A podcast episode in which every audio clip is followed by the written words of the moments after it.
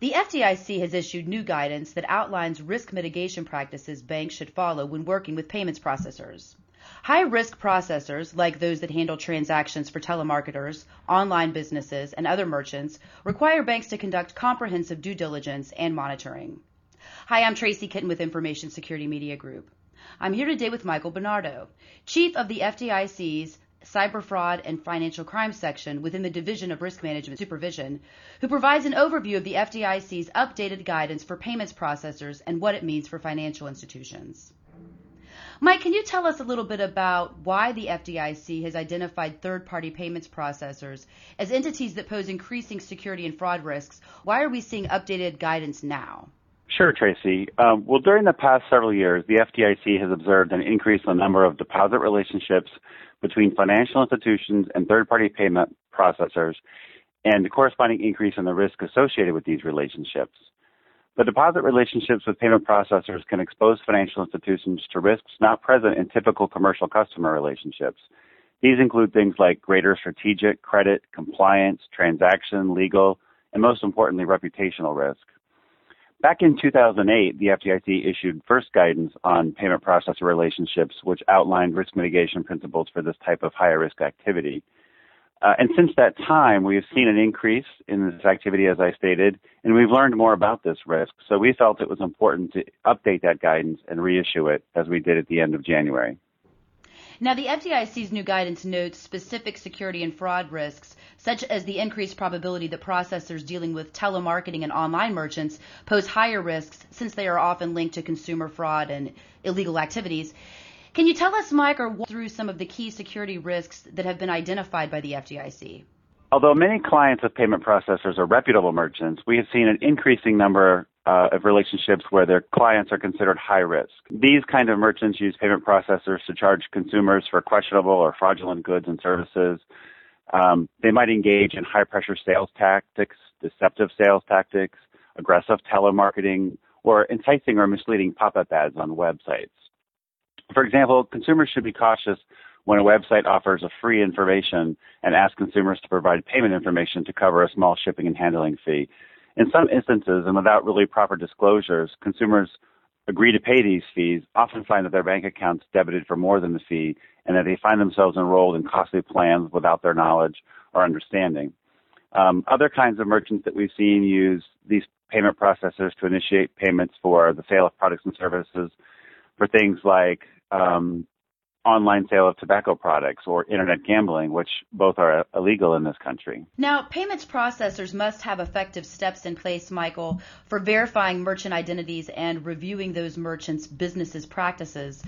How are most institutions currently evaluating those processing practices as parts of their vendor management programs? Well, let me just uh, clarify something. This doesn't really fall under a vendor management program because the types of third-party payment processors this guidance specifically addresses are not considered vendors of the financial institution. They're customers of the financial institution.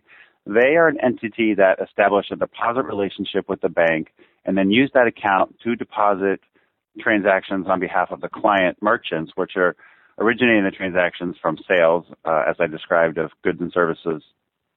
So uh, the comment that payment processors must have effective steps in place for verifying merchant identities, I would agree that's what we would like to see, but what we've seen in these relationships is that they don't. The payment processors themselves are not really verifying the merchant clients.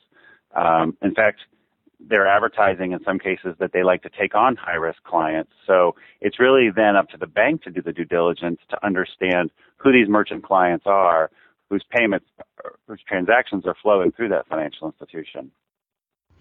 Now, the FDIC says that it expects institutions to oversee all transactions and activities that it processes, as well as to manage and mitigate operational risks, compliance with the Bank Secrecy Act, fraud risks, and consumer protection risks.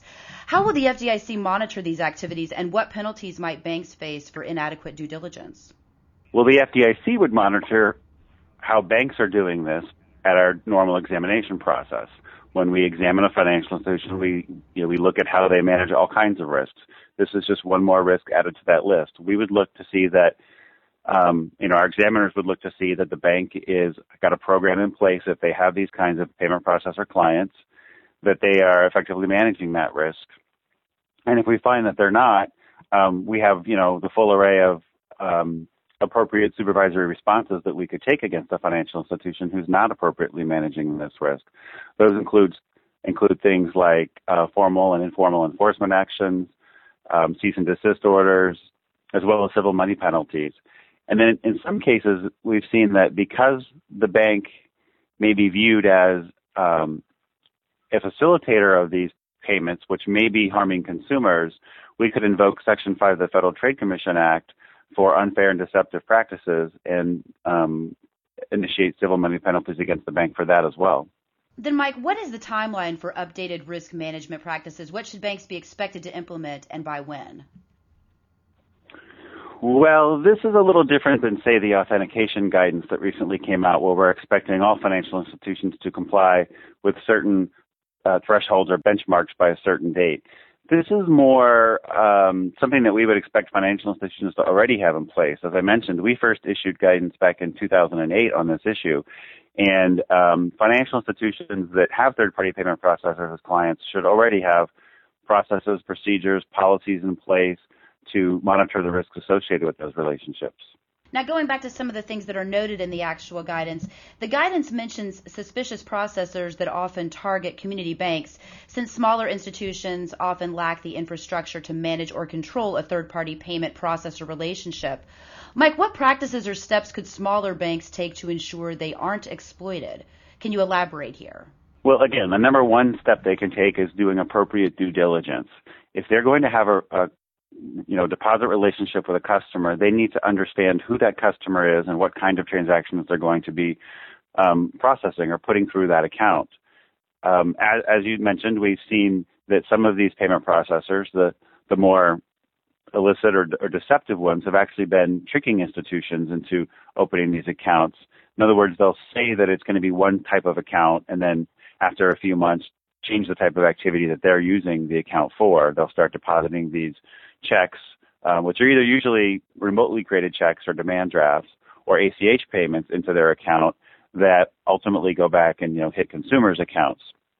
We've also seen that these um, types of companies are targeting problem institutions, that they're going out on various websites and figuring out which financial institutions are in troubled condition, um, you know, either by looking to see which financial institutions are under a uh, consent order or some sort of enforcement action with their regulator, or just looking at you know how they're performing, at their profit and loss, and then approaching those institutions because they think they may be desperate for money or fee income or even capital.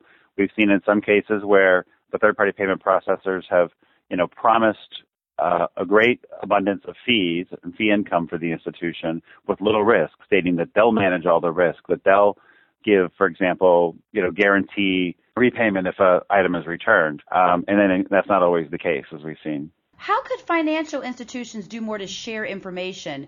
So, if they communicated with one another about some of these suspicious processors, how might that help to raise red flags? Well, I think that's a great idea, and I think that would help immensely um, because what we do see is that as soon as one one bank closes down a relationship, that third-party payment processor still needs access to the banking system, so it, it immediately starts looking for another financial institution to bank with. Or in some cases, what we've seen is that they already have two or three different accounts established so that they can quickly move between institutions if they need to. For example, if they're shut down by one. Um, we also see that they just use multiple institutions sometimes to help try and hide their activity. They'll use one bank for a couple of months and then switch it to a different bank, for example, or they'll move different merchant um, activity to different financial institutions to help keep down some of the red flags like the uh, rates of returns and things like that. Although I would I'd add that there are some challenges to financial institutions sharing information about this because what we've seen, our experience has been that these entities will quickly change their name. They'll quickly um, form new corporations and incorporate uh, new LLCs and and kind of really morph themselves fast to try to stay under the radar. Now, talking about the way fraudulent activity is typically identified, banks usually hear about it from consumers, and the FDIC notes that banks should be mindful of the prevalence of consumer complaints and or the amount of returns or chargebacks. Mike, do you see most banks adequately tracking consumer complaints right now? Uh, we do, um, and in situations where we, you know, have institutions that have third-party payment process relationships, those that are well managed, that's one of the things the bank is doing, monitoring for consumer complaints. And that could be, you know, consumer complaints that come directly into that institution by phone or email or website, or it could be looking for other types of complaints, like on some of the different complaint boards that are out there and blogs on the internet. It's uh, quite easy, I think, for a financial institution to just go and do a Google search for their name and then the word complaints, and they might be surprised what pops up.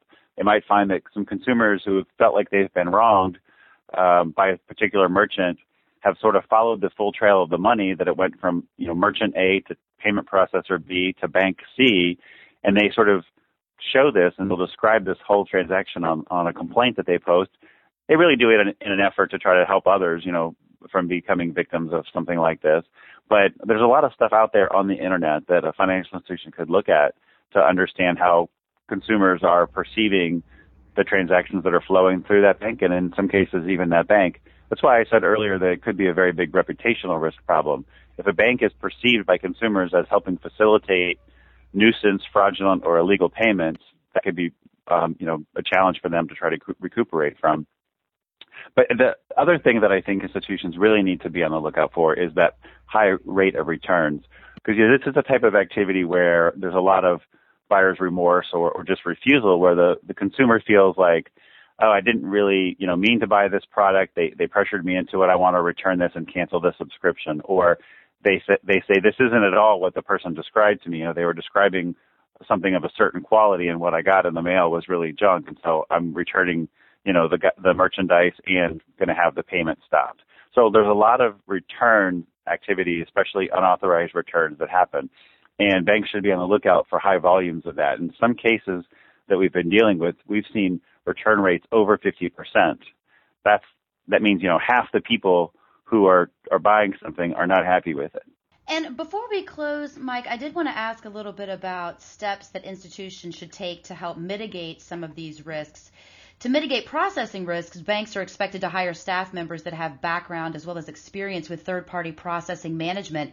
And the FDIC notes that ongoing monitoring should be overseen by the bank's boards of directors as well as senior management.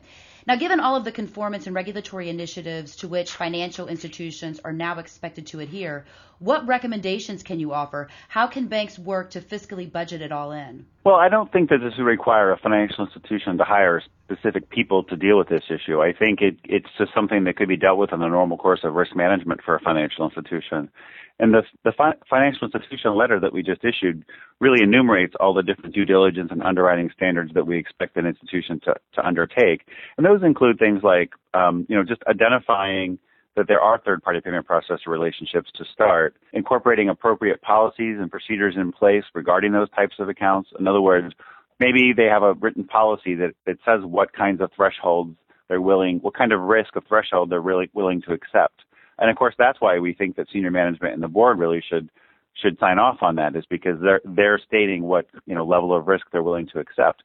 So it could, um, as the FIL says, include things like um, you know identifying major lines of businesses and volumes for the processor's customers, reviewing the processor's policies, procedures, and um, to determine if they're adequate, reviewing corporate documentation of the processor just to make sure everything is in line there um, reviewing their processor's promotional materials, including their website, to determine its target clientele. Because with some of these payment processors we've seen, if you go to their website, it'll say in very clear letters right across the top, we accept high risk transactions, or things like, have you been turned down by Visa and MasterCard? Come to us. So they very clearly market themselves to high risk clients uh, who want to, again, sort of fly under the radar. So if a bank looked at that, I mean, that takes five seconds to do. Just look at the payment processor's website. It could determine right then, well, hey, this processor is, you know, targeting high risk activity. Do we really want that flowing through our bank? Maybe even actually the bank should consider going out and visiting the business operations center to make sure that it's legitimate and things are in order.